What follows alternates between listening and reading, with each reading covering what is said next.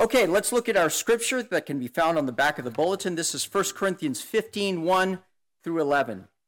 Paul is transitioning. We've been spending a lot of time talking about spiritual gifts, and now he turns to looking at the resurrection. Hear the word of the Lord. Now I would remind you, brothers, of the gospel I preached to you, which you received, in which you stand, and by which you are being saved, if you hold fast to the word I preached to you, unless you believed in vain. For I delivered to you as of first importance what I also received that Christ died for our sins in accordance with the Scriptures, that he was buried, that he was raised on the third day in accordance with the Scriptures, and that he appeared to Cephas, then to the twelve. Then he appeared to more than 500 brothers at one time, most of whom are still alive, though some have fallen asleep. Then he appeared to James, then to all the apostles, and last of all, as to one untimely born, he also appeared to me. For I am the least of the apostles, unworthy to be called an apostle, because I persecuted the church of God.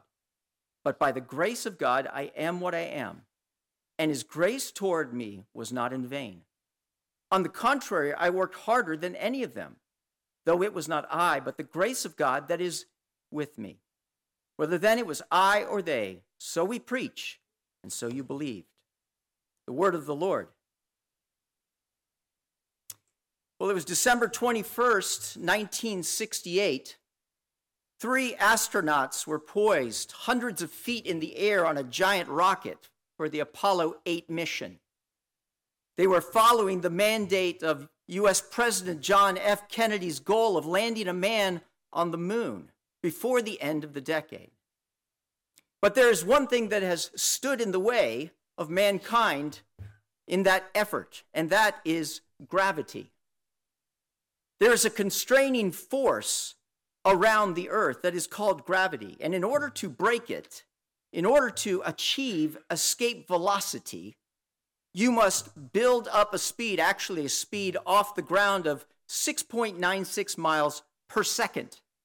That's 24,858 miles an hour. And so these astronauts were on top of a Saturn V rocket, the first time to launch men into space. This Saturn V rocket dwarfed anything mankind had ever created before. At a height of 363 feet, it was 58 feet taller than the Statue of Liberty. Fully fueled, 6.5 millions of pound, million pounds, and capable of creating 7.6 million pounds of thrust at launch, creating more power than 85 Hoover dams. It was designed to send at least 90,000 pounds to the moon. And after a countdown, Apollo 8 lifted off and the three astronauts slipped the surly bonds of Earth and went to orbit the moon 10 times before returning. There is a constraining force on humanity that I want to talk about today. It's like gravity, but even harder to escape. It is called death. And all humans succumb to its power. Some live longer, some live shorter, but in the end, death has its prize. And the limiting factor of us escaping death is not biological, it's spiritual. The Bible tells us that we were created in the image of God, created hmm. for immortality, to love, glorify, and obey God. And mankind was given the freedom to choose to love and serve his Creator or to rebel against him. And there was a consequence of that choice, for the wages of sin is death. You know the story. Adam and Eve chose to rebel, and a curse was placed on humanity. For the one who sins is the one who dies. This was corruption that was brought into creation. Mankind was alienated from God and from each other. And all of us since then have experienced the power of death a loved one, a treasured relationship that was there and is now gone. Evidence as we look in the mirror of our bodies growing weaker and frailer. Death reminding us that all is not well, that all is lost in the end, that nothing lasts forever. But in the gospel, in time, in history itself, one has come. One who faced death and conquered the grave by rising from it. And Jesus Christ did so that we might face death and conquer it as well in him. The hope of the gospel and of Jesus Christ is that death is not the end, that life has meaning and purpose. You see, Christianity rises and falls with the resurrection. Our hope and our belief is not as much based on what Jesus said, but rather on what he did. For we are not saved by following the advice of the founder, we're saved by the founder. If Jesus did not rise from the dead, then our faith is useless and there is no hope for humanity. But Jesus has come so that we would not live in the curse of death, but rather in the power of the resurrection. And so we must let the power of the resurrection be the power of our life, now and forever. We're going to look at three particular points that Paul makes in this passage. Number one, the centrality of the resurrection, why it's so important. Number two, the proof of the resurrection. What's the evidence? And finally, the hope of the resurrection, what it means for you and me. So let's look at the centrality of the resurrection. In 1 Corinthians 15, Paul says, Now I would remind you, brothers, of the gospel I preached to you, which you received, in which you stand. Why is Paul now choosing to touch on the resurrection? He's been touching on and talking about the behavior of the Corinthians for quite some time, and now he's turning to touch on belief. And the reason is because belief determines behavior.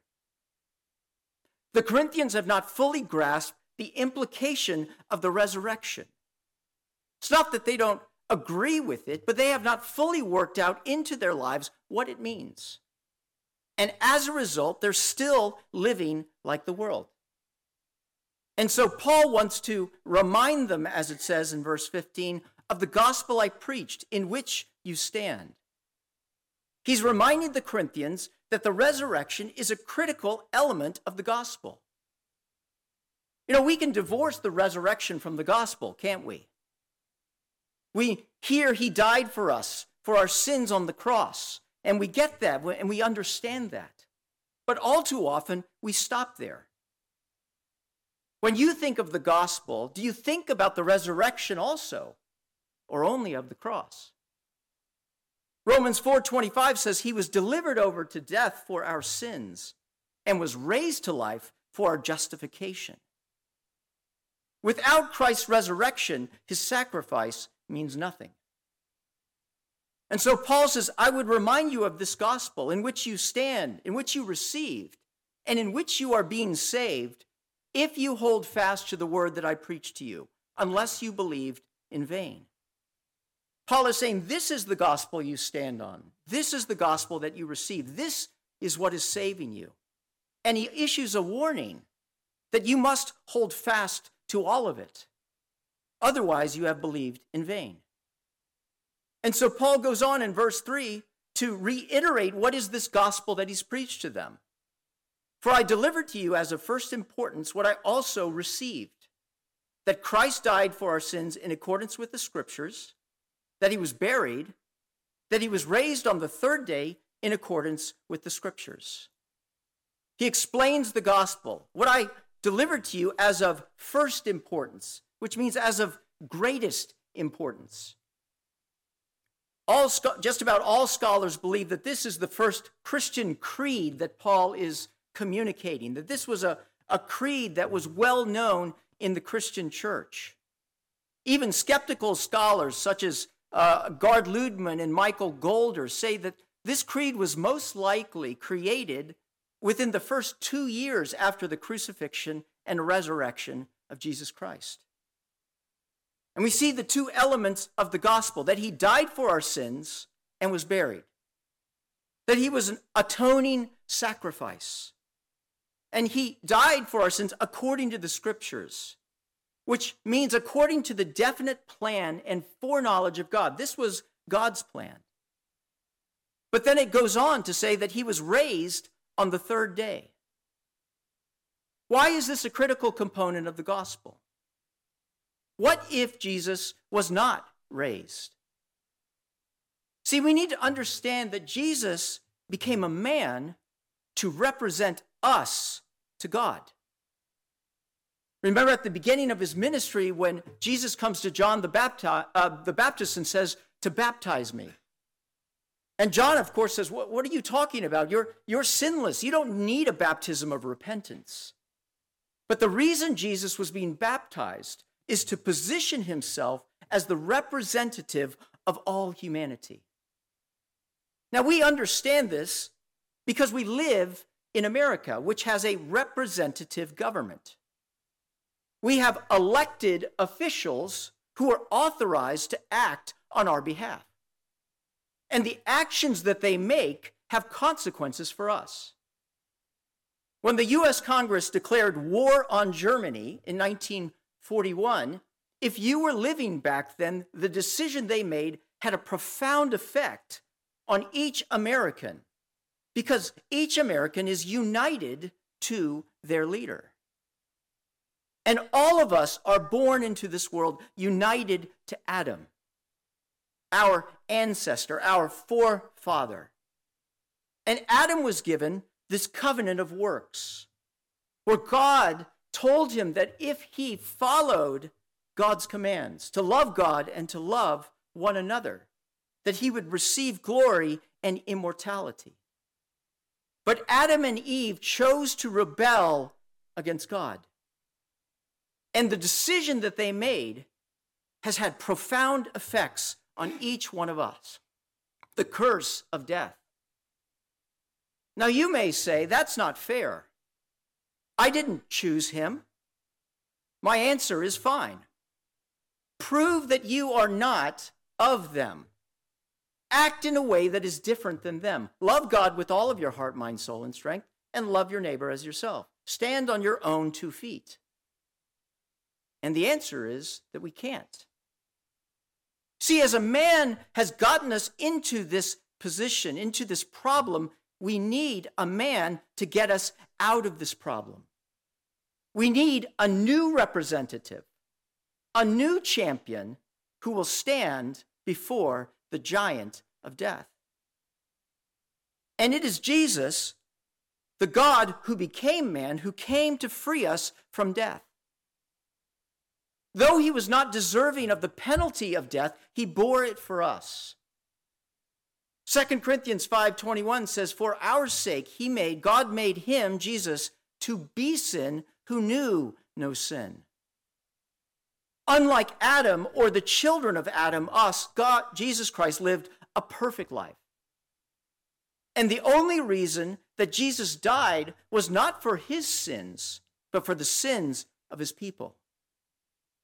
And having paid for them through his suffering, of an eternity worth of punishment, we discover that Jesus Christ could not stay dead. Because death is for the lawbreaker, death is the curse for the lawbreaker. And Jesus was without sin. In fact, Jesus' love for us, his selfless love and act, shows that he is the very antithesis of those who are worthy of death. And so the resurrection is Jesus' triumph over death, of God recognizing the sufficiency of his sacrifice and the reality that he is a fitting leader, new leader of humanity. Acts 2:24 says, "But God raised Jesus from the dead, freeing him from the agony of death, because it was impossible for death to keep its hold on him." I remember it was a couple months ago, I was running my hand over a piece of wood outside and I got a splinter in it. Kind of went in and it was painful. And it's interesting the physiology of the body. What the body begins to do is it begins to try to work that splinter out of your body, out of your hand. And the reason is because it is a foreign object. It, it doesn't belong there, and the body knows that. And so its healing properties, it works to push the splinter out. See, that's exactly Jesus Christ and death. He doesn't belong there anymore. He's paid the sacrifice of death. And so Jesus Christ could not stay dead because it was impossible for death to keep its hold on Jesus Christ. I'll finish 2 Corinthians 5:21 for our sake he made him who knew no sin to be sin so that in him we might become the righteousness of God. See Jesus triumphed over death for us so that he could take our sin and punishment and in its place give us his righteousness. Hebrews 5 8 and 9 says this Although he was a son, although he was a man, he learned obedience from what he suffered. And once made perfect, he became the source of eternal salvation for all who obey him. See, Jesus had to live just like you and me, to endure the same temptation, to face the same giants, to suffer and to learn obedience by being obedient to the end. And having been made perfect, he became a source of salvation. Jesus Christ has the power to transfer our ownership from Adam to himself. And if you are a Christian, you no longer belong as a descendant of Adam. You're a descendant of Christ. And not only does he transfer to us his righteousness, but his resurrection power and innocence as well. Romans 6 3 says this Do you not know that all of us who have been baptized into Christ Jesus were baptized into his death? We were buried, therefore, with him by baptism into death, in order that just as Christ was raised from the dead, we too might walk in the newness of life. For if we have been united with him in a death like his, we shall certainly be united with him in a resurrection like his. So you may ask the question, Carlos, if all of this is true, why do Christians still die? The answer is they do and they don't. The body may die, but the spirit does not die. Notice how he refers to these 500 that saw Jesus Christ, that some have fallen asleep. He doesn't call death death, he calls it sleep for the Christian. Remember the thief on the cross right next to Jesus? Jesus, remember me when you come into your kingdom. I tell you, this day you will be with me in paradise. Now, that thief on, on the cross, his body was buried that day, and his spirit was resurrected. In the same way as Jesus' body was buried for three days, and on that third day his body was resurrected, so the same thing will happen for Christians. That if you die before the coming of the Lord, your spirit goes to heaven and your body sleeps in the grave until it is time for the resurrection in which it will be raised, and your spirit will be united with your resurrected body. This is 30, uh, chapter 32 of the Westminster Confession. The bodies of men after death return to dust and see corruption. But their souls, which neither die nor sleep, having an immortal subsistence, immediately return to God who gave them. The souls of the righteous, being then made perfect in holiness, are received into the highest heavens, where they behold the face of God in light and glory, waiting for the full redemption of their bodies. The souls of the wicked are cast into hell, where they remain in torments and utter darkness, reserved to the judgment of the great day. But the bodies of the unjust shall, by the power of Christ, be raised to dishonor at the coming of the Lord, and the bodies of the just by his Spirit unto honor and made conformable to his own glorious body. This is the future and the hope for the Christian. You know, on top of that space capsule in Apollo 8, there were three astronauts Frank Borman, James Lovell, and William Anders. And their desire, all they had been training for, was to slip the surly bonds of Earth and to enter into high grade orbit. But you see, without that Saturn rocket that was sitting below them, it was impossible. No way on their own, without that rocket, could they achieve that escape velocity. They could flap their wings as hard as they wanted to. They could find the highest cliff and jump off of it. They could even fly a 747. They were all pilots. But none of those things had the power to escape the force of gravity. The escape force of death is perfect holiness. And there's only one place that you can find it it's a person, Jesus Christ. Jesus' resurrection from the grave is the foreshadowing of what is to come for all who believe and obey him.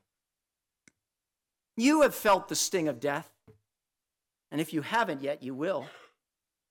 Family, friends, future. Maybe you've felt the sting of death in your own life, in the sense of you and I know that we were made for more. We were made to love God. We were made not to succumb to bitterness and anger and jealousy and hatred. Yet, try as we might, they continue to pile on us. And we find ourselves, despite our best efforts, without power to conquer these giants on our own. Either the giant of death in the future or the giant of death that we experience in our own perfections now. But Jesus Christ rose from the dead so that we could start to live the resurrected life now. Behold, if anyone is in Christ, he is a new creation. The old is gone, the new has come. And so Paul can say that I can do all things through Christ who strengthens me. That Christ gives me his resurrection power to begin to live the life that I was intended to, not just when He comes again in the future, but now in this world. Are you looking for hope for the future? It's in Christ. Are you looking for hope and strength for the present? It's in the resurrection of Jesus Christ. For salvation is found in no one else, for there is no other name given under heaven by which we must be saved. This is the centrality of the resurrection. But I go on to point to the proof of the resurrection. Paul says in 1 Corinthians 15 5 that Jesus Christ rose from the dead, and then he appeared to Cephas, Peter, then to the twelve. Then he appeared to more than 500 brothers at one time, most of whom are still alive, though some have fallen asleep. Then he appeared to James, then to all the apostles, and last of all, to one untimely born, he appeared also to me. This list of resurrection appearances is by no means comprehensive, is it? What about the disciples on the road to Emmaus? What about the women? We see that Jesus gave many, many convincing proofs. Acts 1 uh, 3, that he presented himself alive after his passion by many proofs, appearing to the disciples during the 40 days and speaking of the kingdom of God. But let's look a little bit closer at this list because we see something very interesting. We see James, who was Jesus' brother, who did not believe in him until after Jesus Christ appeared to him. And giving a 180 and becoming a follower of his brother, the Lord Jesus Christ, he ultimately became the Bishop of Jerusalem. Peter, who denied him to a servant girl, 50 days later is boldly proclaiming the resurrection of Jesus Christ in the exact same city where Jesus was crucified, where the exact same garrison of 600 Roman soldiers are stationed. What is the difference? He saw the resurrected Christ. Paul, a murderer of Christians, begins to proclaim that Jesus Christ is Lord. Jesus appears to 500 people at one time. This letter was penned around 53 to 55 AD, about 20 years after 33 AD when Christ was resurrected. And we see here that most of them are still alive. Paul is saying this, this can be corroborated. Any scholar will tell you this is not written as legend, this is written as history. This is the genre being written. And he goes and he appears to the 12 again and again. These disciples who were cowering at crucifixion, who now boldly proclaim the resurrection. The story that was put out by the Jews, the disciples stole the body. Right? That doesn't make sense, does it? With what we see of these disciples. What is the reason for their faith? That he is alive. Acts 2:23 when Peter is preaching to the Jews, he says, This Jesus delivered up according to the definite plan of God, you crucified and killed by the hands of lawless men. And God raised him up, losing the pangs of death. Let all house of Israel therefore know for certain that God has made him both Lord and Christ, this Jesus whom you crucified. Well, how can we be certain that this happened? You know, it was the enemies of Jesus that even knew he said he was going to be raised, right? Remember that the, the chief priests, they came to Pilate and they said, Look, this man said he was going to be raised. If we don't guard that tomb, they're going to steal the body and it's going to be worse uh, you, you know, than before. And so he says to go take a guard and make it secure. And so they took a guard and they put a seal over the stone, the imperial seal so that everyone know, would know that it would, uh, to break it was to be upon the point of death. And yet, Jesus Christ could not be contained. Some people say that, well, Jesus Christ was not dead, he was only mostly dead, which is not dead at all. So Jesus somehow overcame the guards, managed to clean himself up after being crucified, whipped, and beaten, and convinced everyone that he was actually the resurrected Christ. My friends, the reason the stone was rolled away was not to let Jesus out. We saw that he could actually walk through walls. It was to let us in so that we would see and that we would know that the tomb is empty. Simon Greenleaf, one of the founders of Harvard Law School, who really is the person who wrote the rules of evidence in our legal procedures for the United States of America, said this about the testimony and the evidence concerning the gospel.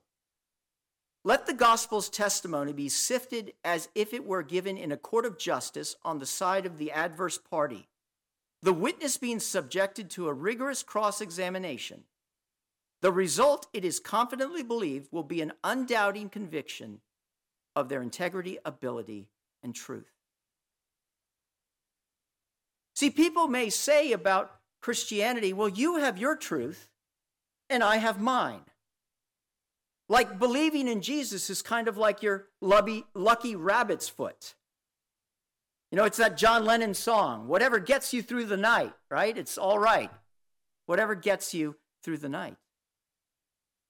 But you see, our faith is based on the things that Jesus did. And if he didn't do them, then this whole thing is useless. But our faith is not based on wishing or historical fact uh, or hoping, it's based on historical fact that the tomb is empty. He is alive. And thus we have hope for the future and can have a relationship with the living Christ now. The apostolic church thought more about the second coming of Jesus Christ than about death and heaven. The early Christians were looking not for a cleft in the ground called a grave, but for a cleavage in the sky called glory. We too live in the last days, don't we? They have been inaugurated with Jesus Christ. And the enemies or skeptics of Jesus Christ say, well, where is he? It's been so long. But we must remember that a day to the Lord is like a thousand years, and a thousand years is like a day. That the Lord has his plan, he is gathering his people. And he says to watch and be ready, because you do not know on what day your Lord will come. And so we should live with one eye fixed on this world and the other eye on the sky. See, many in this world live in fear. And we are tempted to live in fear as well, aren't we? Unrest in the Middle East, the collapse of morality in the West, the uncertainty of what the future holds. But we don't have to live with uncertainty or fear. Indeed, when we see these, what are called birth pangs in the Bible of the end, Jesus says, when these things begin to take place, straighten up and raise your heads because your redemption is drawing near. 1 Peter 3:10 says, "But the day of the Lord will come like a thief. The heavens will disappear with a roar, the elements will be destroyed, and the earth and everything in it will be laid bare.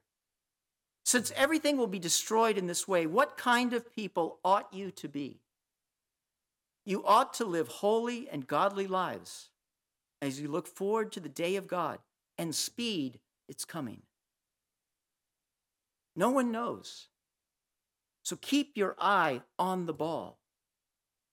Live holy and godly lives and speed the coming, the second coming of Christ. The only thing that is stopping Jesus Christ from coming is the last believer coming into heaven, coming to faith. Once the last believer, and no one knows which era that last believer is in, the end will come. Jesus has come so that we would not live in the curse of death, but in the power of the resurrection. I want to finish with my final point the hope of the resurrection. I love how Paul in verse 8 says, Last of all, he appeared to me. And I'm the least of the apostles, unworthy to be called an apostle because I persecuted the church of God. Paul is saying, I have blood on my hands. How do you deal with the guilt of knowing the very thing that you were passionate about doing was the very wrong thing, the exact opposite of what you were meant to do. How do you and I deal with our shame and guilt of falling short? The answer is grace. Verse 10 But by the grace of God, I am what I am. And his grace toward me was not in vain. The grace of Jesus Christ, Paul is saying, changed me.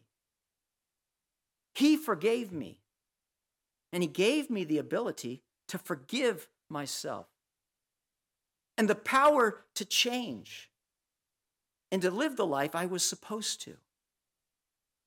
Not I, but the grace of God in me. I conclude with this. If you are looking for victory in your life, not only in the future, at the resurrection of the dead, but to live a new life now, free of fear, addiction, guilt, and shame. It is found in the resurrected Christ. What is holding you down? Put your hope and your trust in Jesus Christ. Look to Him for strength and direction because He came that we might be free. Give him your guilt and shame, and take up his righteousness and power as you surrender to your new king, following his spirit. For Jesus has come that we would not live in the curse of death, but in the power of the resurrection. So let the power of the resurrection be the power of your life, both now and forever. Let's pray. Oh God, when we look at your Son, Jesus Christ, the resurrected Christ, we see that there is hope and there is victory. Jesus, you came that we might have life and have it to the full, not only in the future, but now. So, as best as we know, we give you our hearts. We look to you for power and strength and guidance. For surely you are able to defeat the giants in our life and to give us lives of holiness as we depend on and obey you. We pray all of this in Christ's name. Amen.